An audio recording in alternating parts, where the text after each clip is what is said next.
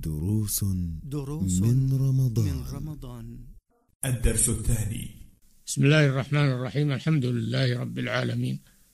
صلى الله وسلم على نبينا محمد وعلى آله وأصحابه أجمعين. أما بعد فإن الصيام له أثر على المسلم في بدنه وصحته لأنه يعود الإنسان على الجوع والعطش والتحمل ولذلك يسمى شهر الصبر. شهر رمضان يسمى شهر الصبر لأن الإنسان المسلم يترك شهوته وطعامه وشرابه من أجل الله عز وجل ويصبر عن ذلك فله أجر الصابرين. الله جل وعلا يقول إنما يوفى الصابرون أجرهم بغير حساب. وكذلك شهر رمضان صيام الشهر أو الصيام المشروع في رمضان أو في غيره له فائدة على صحة الإنسان لأنه ينظم له غذاءه وطعامه وشرابه. فلو أنه استمر على الأكل والشرب ربما يورثه ذلك مرضا وتخمة.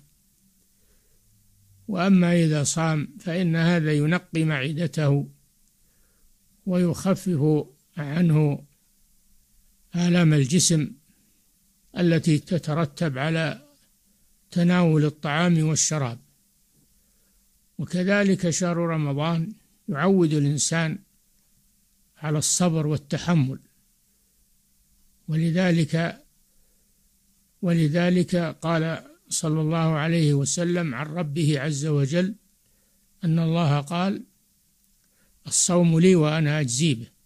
إنه ترك شهوته وطعامه وشرابه من أجلي. الصائم ترك شهوته وطعامه وشرابه من أجل الله عز وجل امتثالا لأمره وطلبا لثوابه. فلذلك يتولى الله جزاءه يوم القيامة. أما سائر الأعمال فإن مضاعفته مقدرة بعشر حسنات. من جاء بالحسنة فله عشر أمثالها إلى سبعمائة ضعف إلى أضعاف كثيرة. أما الصيام فلا حد لمضاعفاته عند الله سبحانه وتعالى. ولهذا قال جل وعلا الصوم لي وأنا أجزي به أي أن جزاءه لا يعلم مقداره إلا هو سبحانه وتعالى بسبب أن الصائم أخلص نيته لله عز وجل. فلذلك اختص الله جزاءه بأنه يتولاه سبحانه من عنده. ولا يعلم أجر الصائم إلا الله سبحانه وتعالى. وهذا بحسب نيات الصائمين بحسب ما يتحملون في الصيام من المشقة. فإن الله سبحانه وتعالى يضاعف أجورهم بأضعاف لا يعلمها إلا الله. ولهذا قال كل عمل ابن آدم له الحسنة بعشر أمثالها قال الله سبحانه إلا الصيام فإنه لي وأنا أجزي به. إنه ترك شهوته وطعامه وشرابه من أجلي. والله جل وعلا يتولى جزاءه ولا يعلم مقدار مضاعفاته إلا هو سبحانه وتعالى. فهذا فيه فضل الصيام. في رمضان وفي غيره ولكن في رمضان نظرا لأن الله فرض صيامه. يكون المضاعفة والأجر آكد وأكثر عند الله سبحانه وتعالى. فهكذا المسلم يكون عمله خالصا لوجه الله يرجو ثواب الله ويخاف من عقابه. ويخلص نيته لله عز وجل.